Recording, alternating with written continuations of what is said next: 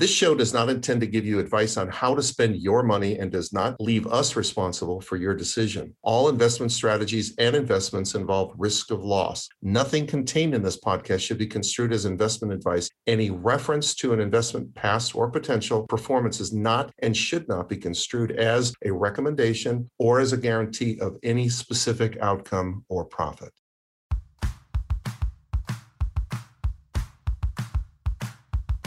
I'm Mia.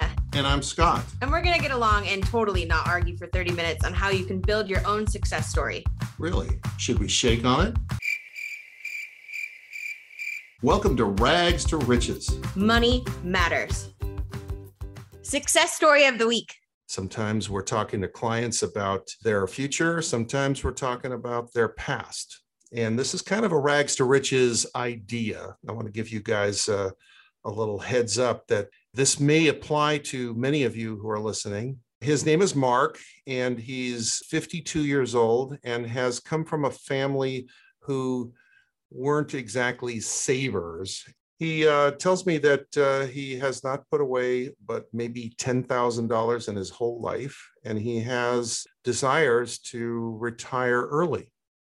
And uh, he's 52 and he has $10,000. He makes about $65,000 a year and uh, was interested in uh, setting up something for himself for the future and didn't want to spend more than $200. And I went over the numbers with him and said, you know, just off the top of my head, $200, that's $2,400 a year. 10 years go by, you put in $24,000, and um, that's not really enough to live on in retirement. And if you did it for 20 years, you know, maybe have fifty, sixty thousand dollars, seventy thousand dollars. Is that enough to live on? And of course, he knew that it wasn't. And as we began to discuss what his goals were, he realized he didn't really have goals. And as we discussed what would be conceivable given how much he earns and how much money he would like to have in retirement, the conversations evolved to some of the things that he had heard from various people that he has come across from his uncle's uh, introductions and so on. And as the conversation grew, and then later we reconvened today with his illustration of how the numbers would look for him in the future, he started to change and become inspired by the prospect that his future, instead of him being kind of uh, dismissive of the future or maybe possibly in some level of denial about the future, that the future is going to come irrespective of what he decides to do or not do. And he's got uh, 16, 17 years left to accumulate money. Anyway, long story short, he was saying $500 a month would be something he could afford. And by the time we finished today, completed an application with him, and he's committed to $1,000 a month. And um, he's a rags to riches story for me because I got to witness his evolution of being somewhat interested to being inspired. And I hope that our show inspires you in that same way. All right, great. Now it's time for the show. Did I leave any time for the show? Yeah, I don't know. I think we're on to the next episode now. so we're going to talk today about the whole concept of be your own bank. It's it's become very popular. It's blowing up on TikTok. Waka Flame is a, a rapper, and he made a some sort of video, a YouTube video about how to be your own bank and, and borrowing money from your own life insurance and and it, it really did catapult this concept into uh, a, a viral concept. But there's a couple different ways you can go about being your own bank. Uh, it started off with a briefly a man nelson nash years ago uh, created the concept and realized that hey you could borrow money from your own life insurance policy and then you could pay yourself back instead of paying the bank so you could essentially borrow your own money earn money on that money and then not pay the bank back um, or pay the bank an interest. So the concept was created back in the day when whole life was the only cash accumulation vehicle around. And, and now it's done off of index universal life insurance policies. Um, so we're going to kind of explain the differences between whole life and IULs and how the loan structures work and how arbitrage works and, and everything like that.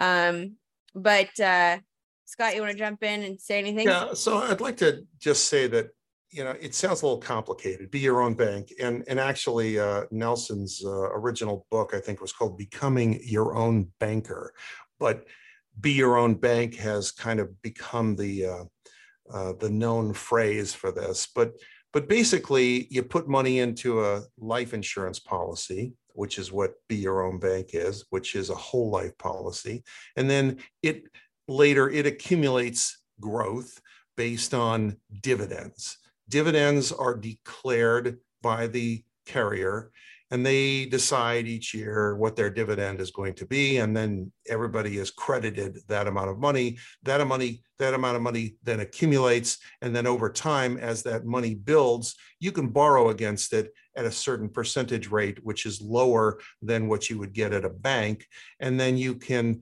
continue to use the money that you borrowed in other places in your life, like buying real estate or cars or whatever it is that you buy, and then you pay your own self back.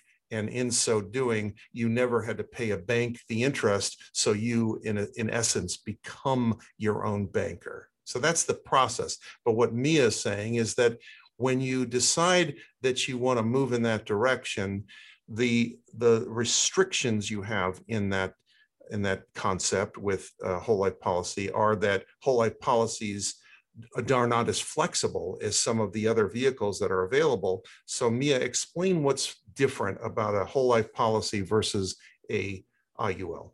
There's a lot of differences in my opinion. When you're looking for a cash accumulation vehicle, you want to go with an IUL. A whole life insurance policy, as Scott mentioned, it's based off of the company declares dividends at the start of the year, mostly four or 5% maximum of what you're earning in that account.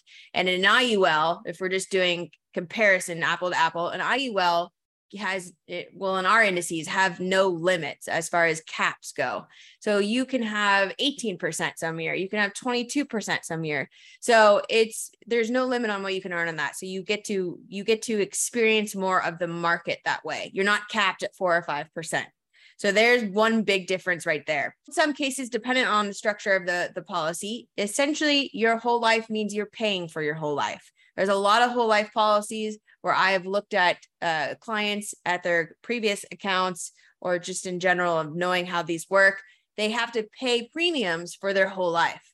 And which guarantees that death benefit for their whole life but it also becomes quite expensive when you look at the longevity of this. So your your whole life is earning less money. It's usually more expensive. It doesn't earn as much money. And your loan rate when you borrow from yourself is usually either exactly what you're earning or higher.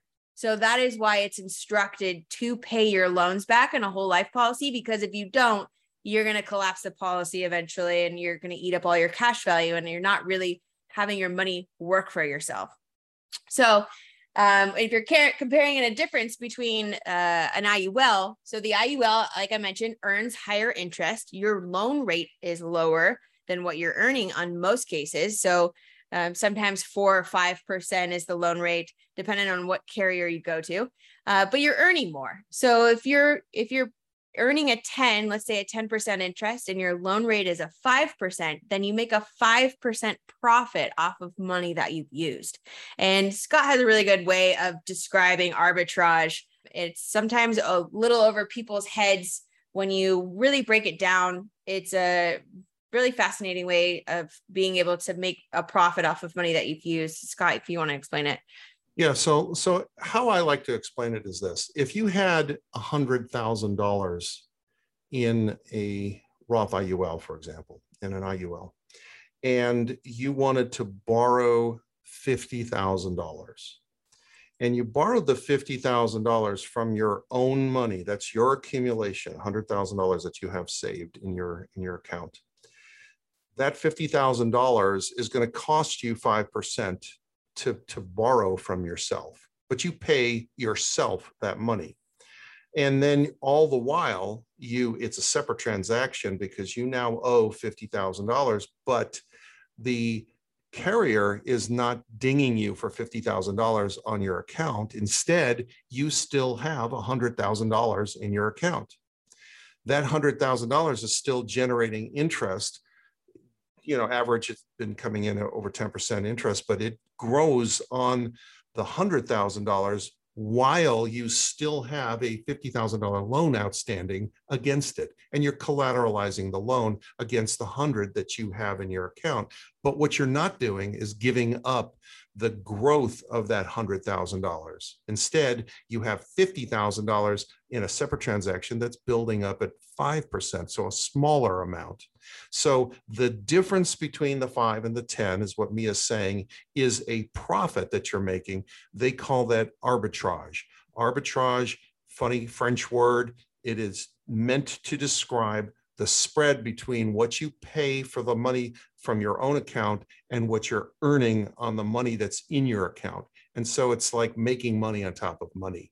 But it's a great concept and it and it's true. It it works.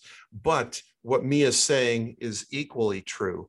Whole life policies pay dividends. Dividends are smaller than the interest that you would earn on a Roth IUL or a lot of IULs for that matter. But the Roth IUL in particular will earn at least twice what you're going to be getting your interest on. Whereas when you borrow it from a, a, a whole life policy, you're having to pay about what you're earning. So you're really not making any profit. Yeah. So that's the problem, and that's why that's why it doesn't work. Plus, if I may also point out that there is a death benefit on both of them, and if you die, then your family's going to get paid out a, a, set fee, and it depends on how much it is, how much your your your your account is set up to to uh, pay out. But if you're going to get a $100,000 or $200,000, or your family's going to get that if you die, that's a death benefit. And there are uh, things called living benefits. Mia will explain what a living benefit is.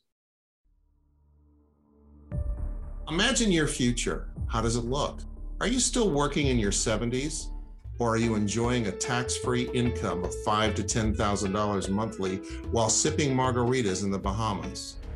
Or did it take you too long to realize that money matters? Creating a strategy for your retirement shouldn't be difficult or risky, and it definitely should be lucrative. That's why we created RothIUL.com to get you the maximum amount of tax free earnings with no limitations, unlike the Roth IRA our clients earn high interest with generous bonus options with the ability to lock in gains in a no risk environment. The best way to predict the future is to create it. Go to rothiul.com, R O T H I U L.com, or call 1 800 202 7398. That's 1 800 202 7398. So a living benefit is basically either it, depends on the carrier that you go to, but a living benefit is something that you can use while you're alive. So if you get diagnosed with cancer, if you get sick, you have stroke, you have a heart attack, all things that you probably wouldn't normally want to have in your life, but if they were to happen, would require money. You know, most insurance companies for your health insurance, they cover stuff, but they might not cover all the treatments that you need, or you might not be working and you might not have a paycheck and you need money.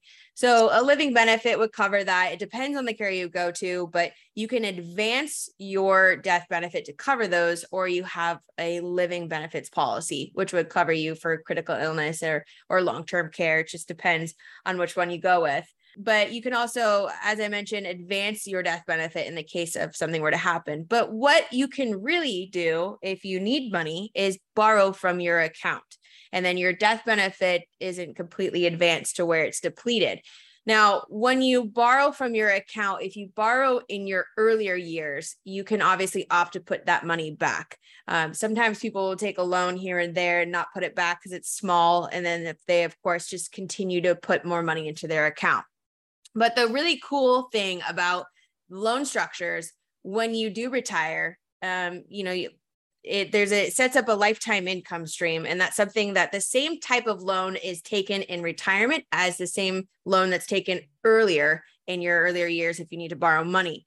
Uh, but you know, usually you just put that money back because you want to maximize your later year earnings. So, a loan structure when you retire, let's just say you're 65 years old and you wanted to take, you know, or your loan was your account was it going to produce a $50,000 a year income stream. If you compare how this works with a lifetime income stream versus let's say a 401k account, if you had $500,000 in a 401k and you were taking out $50,000 a year to live off of, you would do that every single year. Your balance would then go down to 450,000 and then it would be earning interest on that. And the next year you take out another 50,000 and go down to 400,000 and change, whatever earns interest on that. My point is that account will deplete eventually and will run out of money. So your 401k, stock account, savings accounts, all of those are designed to drop in balance when you remove money. Now, because of the loans and the, I guess the the aspect of the be your own bank, but that's the whole loan structures of things. But the lifetime income stream that sets up with these accounts let's say you have that same $500,000 example when you retired, you need to take out 50,000 a year for an income stream. The company says, "Hey, we see you have that $500,000 in there. We're going to allow you to leave that in there and we're going to loan you 50,000 against the equity in your account and against your survivor benefit, and then we're going to allow the 500 to continue to grow until the day that you die." So you eventually live off the interest off of this account and it produces a lifetime income stream because you're never actually removing the balance that you're earning interest on. So that's how you're able to have a lifetime income stream from these accounts. It's similar to a pension, but pensions are taxable where this is not. And since a, a survivor benefit has to be a little higher than your cash value in order for it to qualify for a tax-free vehicle, then you uh, you will always have a remainder to give to a family member, even if you pass at 95, 97, 100 years old. So you've taken out an income stream for your whole life after you've stopped you know stop putting money into it. You've retired you're taking an income stream. And then even let's say you live 30 years past that point you still have a balance to give to your family. And if done correctly and started early enough all of the money that you've put into it will be returned to a family member even at 95 years old. Wow, that was a lot. I don't know. Could you repeat that? Yeah. All right. Give me one second. if I could, I have a shorter version of that. That is what I. Say. You have something shorter than me. I know it's shorter than you, way shorter than that. Let me just say it. Let me say my my uh, version of that. You go through your whole career and uh, you save 200,000 and you have a 401k and you're going to go retire and you decide you want to take $20,000 out each year to live on to spend, you know, along with your social security or whatever. You take 20,000 out the first year, now you got 180 in the account. Now the interest is building on $180,000 instead of 200. Next year you take out another 20. Now you got 160 and so on, 140, and so on. As the money goes down, so does the growth on that account because your interest is being calculated on a smaller amount. Pretty logical. And all accounts, all 401ks and IRAs, they all work the same way. You're decreasing the balance, and so you're getting less interest each year. And then when you get to the end, in that example, 10 years down the road, if you took $20,000 out every year, 10 years down the road, you're broke. The money's gone it's emptied. So this is different. And the way it's different is this the 200,000 in a Roth IUL sits inside the Roth IUL and stays there. If you need 20, if you want to live on 20,000 a year, you take 20 out the first year, but you still have 200 in the account and you owe 20 against it. That's basically it. The following year, you take another 20 out. Now you owe 40 against it. And, but you still have, now you have 210 or 215 because the 200 continues to grow because it's never been removed from the from the main balance. Instead you have a smaller balance that's building up that's building up at 5% the result of that is that this will continue to spin off money for you to live on for the rest of your life to the age of 120 if you live beyond 120 then yes it will be gone but you probably won't and so the result of this is that one account continues to grow and continues to spin off interest on a higher and higher balance. And the other one, the 401k type model, continues to shrink down. And in short time, it's gone because you've spent it and they're not going to give you interest on a zero balance. They're only going to give you interest on money you have in your account. So that's the stark difference between the two accounts. I don't see how that was any different from what I said, nor shorter. well, at least I got to you literally just repeated what I said Yeah, in your I, voice. sou- I sounded so much better. In fact, it was probably longer if we timed each story. All right. Stop, stop giving me rags. Yeah. I'm trying to give you riches. Yeah, yeah, yeah. Okay. Uh, I'm gonna give you a. Wait, what about this? What about this be your own bank principle? We kind of got off the track there. I'd like to get back to that. If I if I might also point out that that the Nelson Nash concept is not really that different, except that whole life policies pay less. They you can't borrow at, at, at a rate that's half the amount that you're earning. And one of the big problems with the be your own bank principle in a whole life policy is in the IUL, you can increase your contributions over the years, thereby increasing your accumulation value, therefore increasing your annual lifetime income uh, stream. Whereas in a whole life policy, they set you up for a certain dollar amount per month, and that's it. You never change it, and you can never change your your survivor benefit. You can never change anything, and there are no no no uh, death benefits that tie in with living benefits. So it's a shell of a version of what we have to offer in an IUL. So I like it for that reason. Yeah, I think it's it's carrier specific, but yeah, I think the reason, honestly, why people still do the quote unquote be your own bank with a whole life policy is because it has a cult following in a way from from Nelson Nash years ago. So he kind of has a movement and that was the account that it was created on. So people have stuck with it and agents also you know you don't have to advance liquidity um, in a whole life. Certain accounts you're able to the agent gets commissioned right away so they promote it because it doesn't take anything away from them. Like i said i don't see why somebody would still even get a whole life policy um, nor use it for a cash accumulation vehicle nor use it to be your own bank but as i mentioned it, it was the original start of the account and i think that's just the reason why people still do it I don't see honestly why they do it anymore, but it's there. I remember when I heard the first explanation for what whole life is versus term. It was many years ago. And somebody said, well, term insurance lasts for a certain term, and whole life lasts for your whole life. Thought, Yeah. God, how ridiculous is that? So it's a whole life policy because it lasts for your whole life, and a term policy is because it lasts for a term. And of course, that's true, but it's kind of silly. Yeah. Whole Play on life. words, whole life. Whole life And for the most part, you're paying for it for your whole life too. Well, I could just kind of imagine Gomer Pyle. Does anybody remember Gomer Pyle? no, I'm. Uh. He I'm was a he was it was a black and white uh, uh, TV show back in the day, a long time ago, and uh, he used to say "Go late," and of course, you know it's going to last me my whole life. And I thought, well, geez, whole life policy ties right in with that concept. So that's the Gomer Pyle life insurance policy. For me. Got it. Okay. Well, that was born in the that was born in the 80s, so I don't know if uh, that might be a little past my prime there. All right. So, so uh, are you finished talking about your, your whole life uh, concept here with uh, infinite banking? Yeah, I think I'm done. Are you done? I think I'm done. So, I feel like we got it across. yeah. So you don't you don't think that uh, people should go with uh, the uh, whole life concept?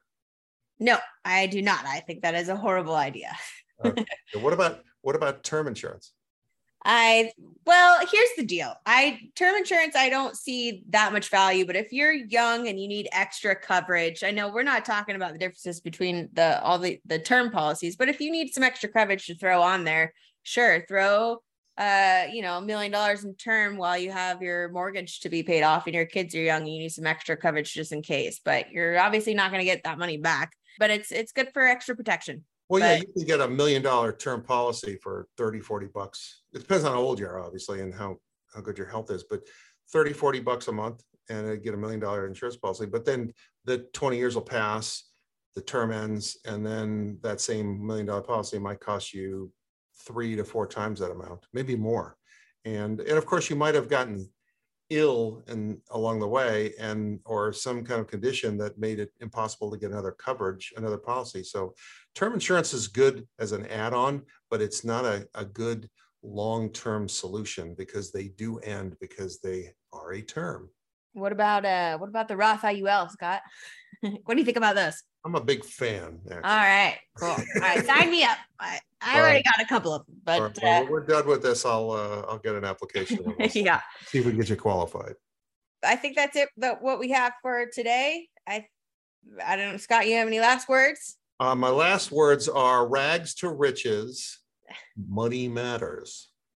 Ah. Mm-hmm. i like to get that in. That's the plug so and uh, our producer uh, asked me to say that. So yes, you are a comedian. I'll tell you that. You when's your stand-up routine? Oh, I tell you, I, I get no respect. Yeah, I could have cued that on point. Thanks for listening to our show, but we got to ask, what are you waiting for? We would love to stay in touch with you. Message us on rothiul.com and follow us on Facebook and Instagram at the rothiul. We look forward to seeing you next month on Rags to Riches. Money matters. Well, I've lived with you my whole life. I know. I know all of your one-liners. You you even know who that is that has that. Rod, Roger da- Dangerfield, right? Rod, Rodney Rodney Dangerfield. Rod, there you go, Roger. There we go. Roger. Roger. Roger. Roger Rabbit. Roger. Roger Dangerfield. Right. Yeah, someone dangerous. Oh, that's uh, that's good. I'm glad you know my stuff. She knows my shtick. Yeah. Okay. Well, then we will we will leave it there for this week. We thank you all for listening, and we will see you next time at our next issue, the next episode. We will see you next time on our next episode.